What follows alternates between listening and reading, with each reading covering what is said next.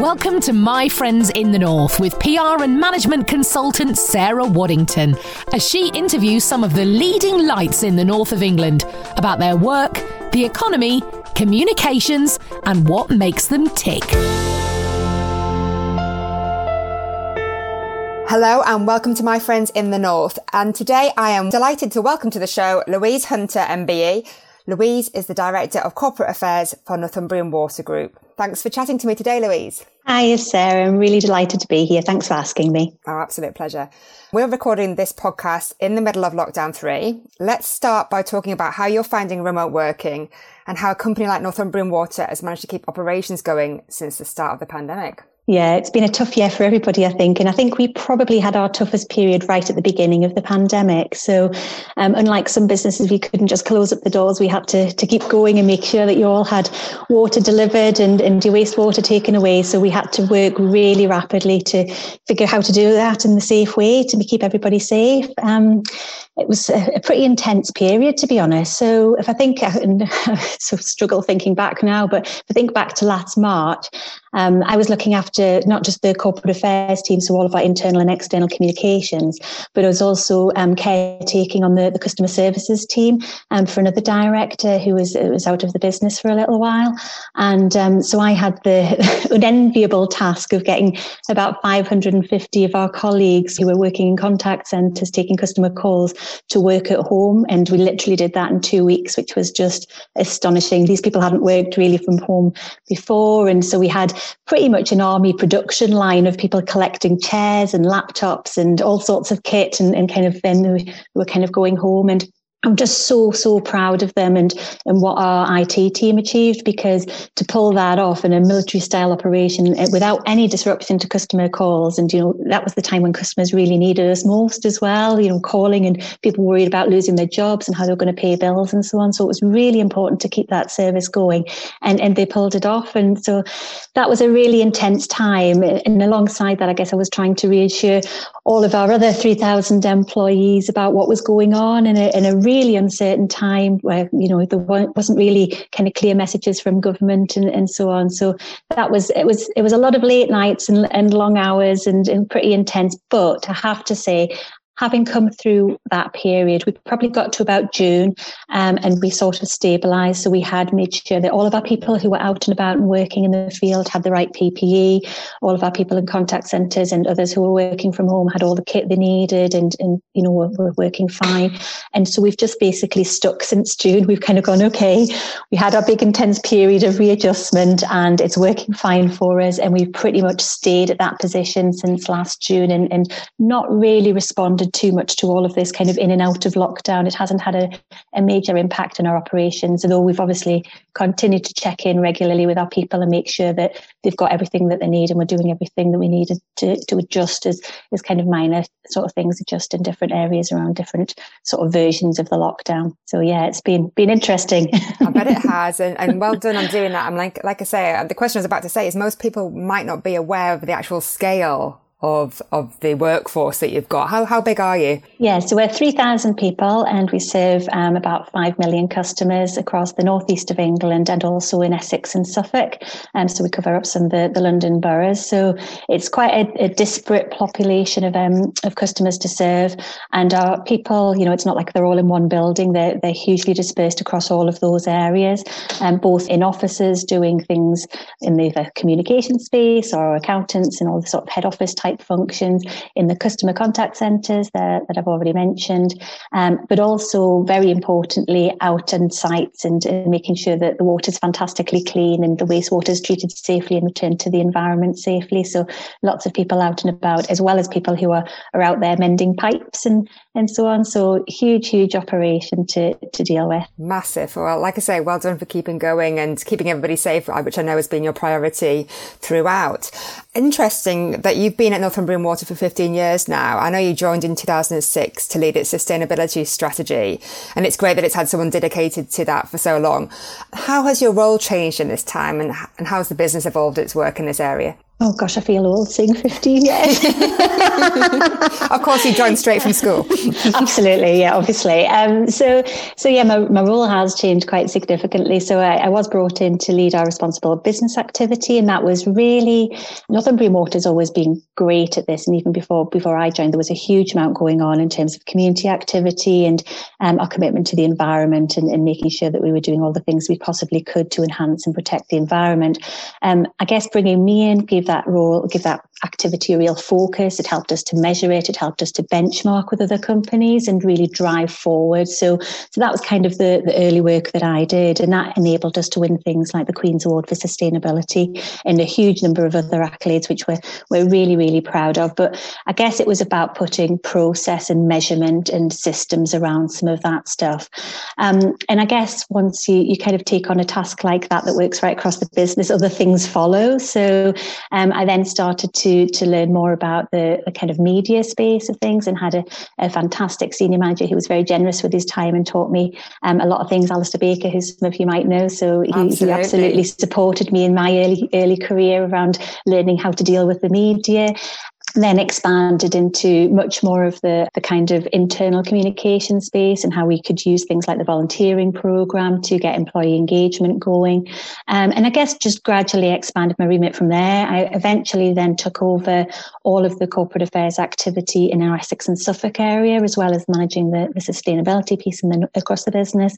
And then when my predecessor, John Mowbray, retired, who again was a, a fantastic mentor to me and a great champion, um, he retired and and I was fortunate enough to to be appointed in, into the role as director. So I've been in this role for for coming up for eight years now. So yeah, really really exciting. And and I guess um, my role now, so I cover um, all of our internal and external communications, our public affairs activity, um, internal communications, our marketing and design activity. I do a huge amount of the work around customer insight and engagement, and I also, which is the bit I love really, I do a lot of the the strategic work around thinking about our our, our, business plans and, and thinking about how to land some of the, the fantastic stuff that people do in our business in, in a more strategic way and join it up a bit, you know. So I've got a very, very exciting role in that way. I get to, to play with lots of different parts of the business and see right across it. And I love that. Plenty to keep you motivated and, and engaged all the time. How big's your team, Louise? So my current team's about 25 people. And um, we've got some people in, in Essex and Suffolk and, and the majority of them in the north. And they're all fantastic comms professionals, really, really proud proud of them, and they've had a fantastic year. You know, really working through through the pandemic and and making sure that they're getting the right messages out to our people to reassure them, but also telling the good news stories and and making sure that kind of our customers hear the help they can get. They, they, they talk to our stakeholders about the great work that we're doing, not just in Northumbrian Water, but across the northeast to support our communities. So um, that's been really really fantastic to see. Oh, that's brilliant to hear. Um, Northumbrian Water is syn- synonymous with innovation, and I know every year that you run um, a very successful innovation festival, and this encourages people from the worlds of business, science, tech, engineering, utilities, and customer services to come up with ideas to solve some of the kind of thorny problems facing society. What tangible outcomes has the festival achieved so far? Oh yeah, the Innovation Festival is one of my favourites. It's, it's, it's a real baby. So I've got a partner in crime on this. So our Chief Information Officer Nigel Watson, um, he and I do a lot of work together, and we were he was set a challenge really. I, I, kind of helped him with it, and it's absolutely his idea. So our Chief Exec Heidi had said to Nigel, you know, how do we really shout about what we're doing in innovation? How do we supercharge what we're doing? And he came up with this concept of let's have a festival that's a bit kind of Glastonbury meets kind of Bake Off meets Tech Fest.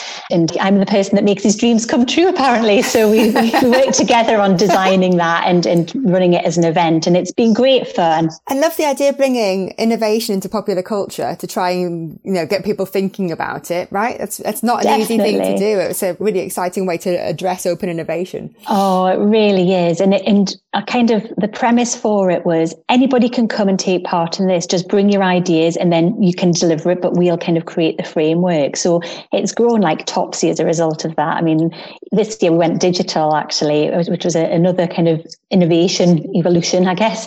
Um, but it's, it, you know, we get 3,000 people to come to the festival and, but with really tangible outputs. And I think it just shows that by having fun around something, you really can be very creative. So we always say to our teams, think the opposite of what you'd normally do in your day job. You know, it's kind of no holes barred, go for it. And, and obviously, creative teams love that sort of challenge so that they have great fun with it. And we have sort of beach volleyball set up when it's when we do it kind of um, over at Newcastle Racecourse there, and, and you know, lots of really fun things. But the important thing is that some really practical, tangible results do come out of it, really significant ones. And and just to your question, really, um, Sarah, the, the thing that I guess we're most proud of is this kind of idea of mapping underground, and and how that came about is one of the, the problems that we face as a business is when our, our guys and girls are out there and, and they're digging, there's a high risk of of kind of doing cable strikes as they're, they're digging into the ground, and there's not a single map of what's actually under the ground.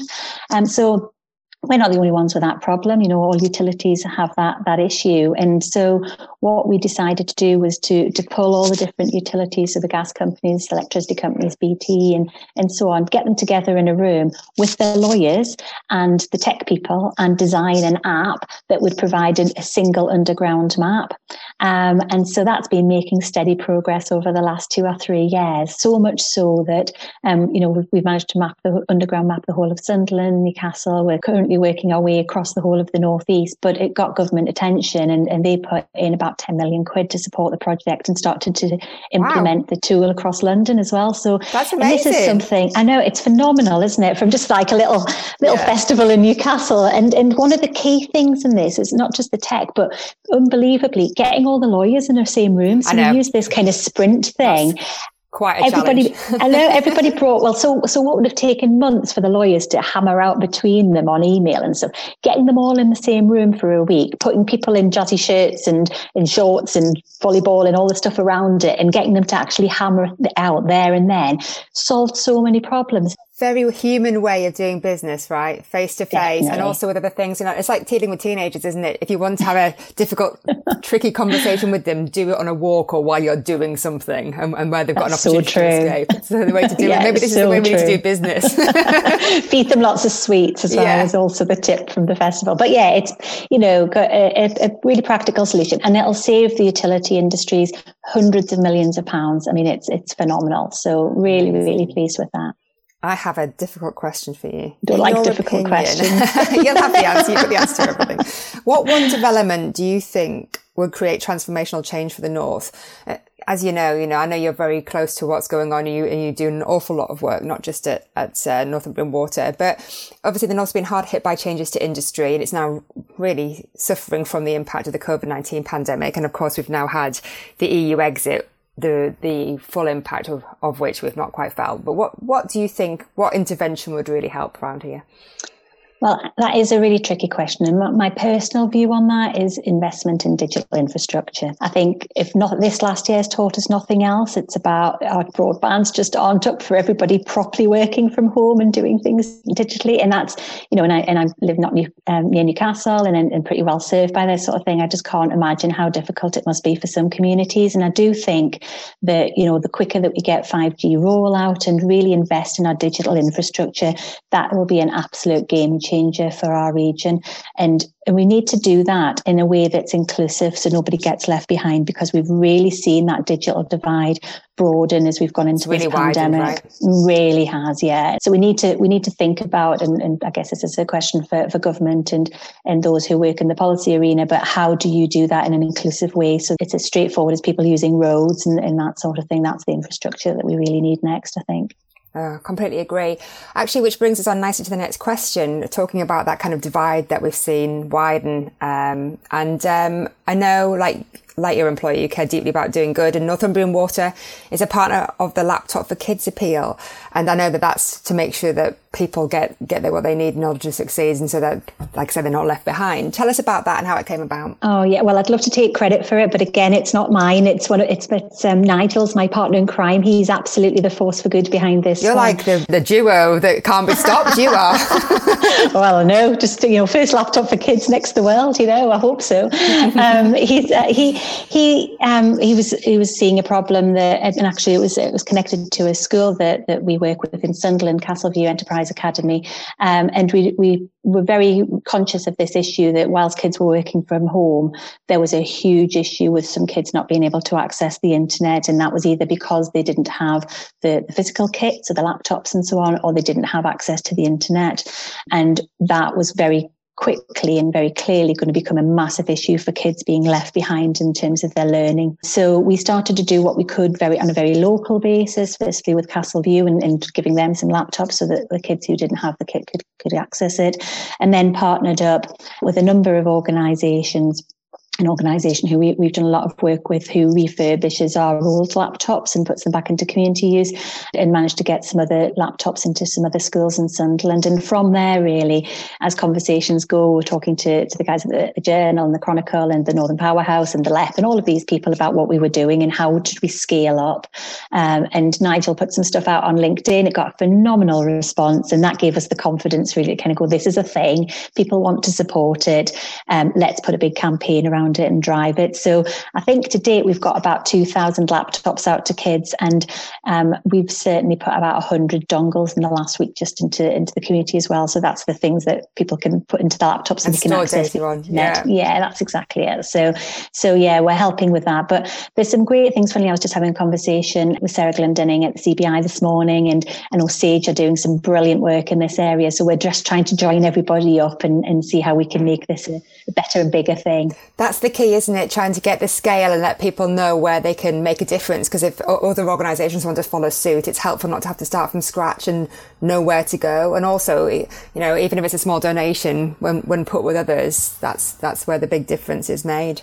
Definitely, definitely. Let's talk a little about you. So uh, I know you're a mum. How are you managing homeschooling? Because you've got a 13 and a 10 year old. Is that right? Yeah, yeah, I do. So my daughter Charlotte is 13. My son Thomas is 10. So I have to say they're doing brilliantly with homeschooling. I'm so proud of them. It's not been easy. Um, school's been brilliant. I've just got absolute respect for the teachers, not just because I'm having to do it myself, but the, the support and the, the, the kind of, um, the, how they're trying to make things differently for, different for the kids and how they're engaging the kids, you know, all credit to them because they've got their own circumstances and families to manage as well, I'm sure. So, so great, very, very grateful for that. But the kids are doing great. Thank you. they um, it's been a bit tougher, I think, for Thomas because, you know, he's only 10. So in first lockdown, all his lessons are online. Use Google Classroom and stuff. So I had to teach him about email management. Yeah. And so we were sitting down an hour at the beginning of a day going through his emails and checking what tasks he had to do. And then checking back in for an hour at the end of the day to see that he'd done everything and deleting stuff he didn't need anymore. So it's that kind of like admin stuff. They've probably learned some amazing skills as a result of it. And certainly he's flying with it now. But I think it's the, the pent up energy. They're both pretty sporty, um, Thomas in particular. But um, we invested early doors in, in September in a, in a punch bag. And that's been a, we've just bought blessing. one. How fantastic! And also, to be fair, when I'm having a bad day, it's uh, it's helping me let off a bit of steam as well. Yeah, me too. Definitely works, doesn't it? Developing some shoulders here. I know, it definitely does. um, you originally trained as a chartered accountant, so a big change of career. How difficult was that move, and what precipitated it? Yeah, um, it, it didn't didn't feel like a big change to me, I guess. Um, so I was I had a great job working for KPMG in Edinburgh, um, where I was trained to be a chartered accountant. Worked in financial audit, so um, working on big banks and fund managers. Um, so so I had some really interesting and exciting stuff to do. Um, but I think I probably, you know, I was looking ahead at kind of where others' careers were going and thinking, I don't think this is for me. I, am not, you know, I'm not really feeling it, I guess is, is probably how I'd describe it. And KPMG um, were very much at the forefront of business community, um, which is a, a, national charity that works with big companies on corporate responsibility. And at the time, our UK managing partner, Mike Rake, was, was chair of business in the community. So there was a big drive on volunteering and community engagement and investment in communities and a lot on kind of benchmarking of environmental activity activity. And, and I've always been one to put the hand up and organise the social stuff. So I ended up organising all the volunteering activity and I've, I've always volunteered throughout my life. And anyway, so I was very passionate about encouraging others to do it. And, um, and so as a result of that, I just got more and more sort of hooked into what business and the community were doing and the, the force for good that business can be, you know, which was a real antidote to, to kind of auditing banks where, you know, the money doesn't even fit on a calculator and you're trying to see what goes back into the community. So um, I got more interested in that and to the point that I decided there was other stuff going on with family at the time. I was living in Edinburgh, newly married and probably not spending much time in Edinburgh. I was working in London most of the time. My husband was working in, in Northern Ireland. So we were kind of like ships in the night a bit and just decided that we wanted to move back to Newcastle and, and be closer to my family. So this role came up at Business in the Community to, to kind of head up the um, the community investment activity in the northeast, and I thought, oh gosh, do you know, I'd love to do that. So so off I went, and um, I'll never forget. And this is terrible to say this, but and I won't sort of say who it was, but but somebody who I worked with very closely, who was very senior and I really respected at KPMG, when I was leaving said to me, Do you know what you're doing? You're giving up a promising career here to go and work for a tin pot charity. And I said, I know. I said, well, I don't think they are. They're a national charity that's, you know, sponsored by the Prince of Wales. And I've thought about this and this is really what I want to do. And he said, you've got a very understanding husband. Wow, you know, I, I, hate to say it, but those are still out there. Those people. I know, I know. Do you, Know, I couldn't get out the door quick enough after that. I bet you were, but like right decision and got this one hundred percent right. I know, and do you oh. know, I've just never, never looked back. Is you know, I mean, I loved. Don't get me wrong, loved my time at KPMG. Brilliant yeah. people fantastic training for a graduate coming out and, sure. and learning about the world of work and you know that work ethic and all of that and also great background for a comms role to be honest you know mm, i've always said the business completely. management side of things is absolutely crucial so yeah definitely it's definitely helped me but you know i think from that i probably learned you know two things is kind of trust trust yourself and and, and you know back yourself but also you know, take advantage of every opportunity that comes along because you just don't know what direction it's going to take you in. Absolutely. And I think a lot of people have probably felt that very much since the start of the pandemic. I'm going to bring us to a close. I could talk to you all day, but I'm afraid we're running out of time. um, but I'll end as I always end. And it's an important note related to mental health. Um, I think a lot of people have struggled, particularly um, since this time last year. Mm. What self care do you practice in order to look after you and yours? Mm, I know it's so important, isn't it? And you know, I've seen lots of friends and family and, and people that I work with struggle over the years, and, and and I think particularly this year it's been tough. And I am pretty resilient as a person, but I found that even this year that there's been times when I struggle, I really thrive on being with other people. So I've had to find new ways to to kind of get my my kind of yellowness, my my kind of um, kicks back. And one of the things which really surprised me is I, I have turned to exercise quite a bit. I'm not one for exercising at all. Never run anywhere in my life, and you know, you know just wouldn't wouldn't be my thing. But um, at the back end of the summer, I decided I was going to set myself a challenge and do Couch to 5K, which I achieved and have maintained. So I've been running now since the end of September, and I now run 5K two or three times a week. And oh, well we got, a, I know we got an exercise bike as well, and I'm cycling like a demon. I honestly, I'm so so pleased. So I cycle sort of every other day as well. So I've been doing that's a, great a lot to keep me fit that way, and and, and that's really helping. I, I really, really believe in the power of exercise now. And I don't think I would have ever said that a year ago. Yeah, no, me too. And uh, I always know that I'm having a bad time if I can't be bothered to get up and out. So I don't, I don't go masses. I do probably the same as you, about three miles um, a few times a week. But I know that uh, I have to really force myself out. That, that's exactly when I really need to go. So uh, I think that's really good advice. Um, it's great brain rest space, isn't it? Well, it is. And I think that's why I get loads of good ideas. And I'm now practiced in and I, I, should really not do this, but um, I do run and write at the same time on my iPhone because often I'll get an idea or I'll think, actually, oh, that's a really great blog post, and then I'll start writing. So, uh, wow, that's super multitasking. it's also how else do you find the time? That's the, that's the way I fit it in. Oh, Louise, listen, thank you so much for spending time with me today. And as I know you've got an incredibly busy schedule, um, if you who is listening along would like to keep up to date with Louise, you can connect with her on Twitter at Hunter Louise, or you can find her on LinkedIn too. Thanks very much for listening today today. And if you or anyone you know might make an interesting guest, please do drop me a line at sarah at astute.work. Stay safe and see you next time. Thank you for listening to My Friends in the North with Sarah Waddington. You can find Sarah on Twitter at Mrs. underscore Wads or get involved with the podcast by emailing sarah at astute.work. See you next time.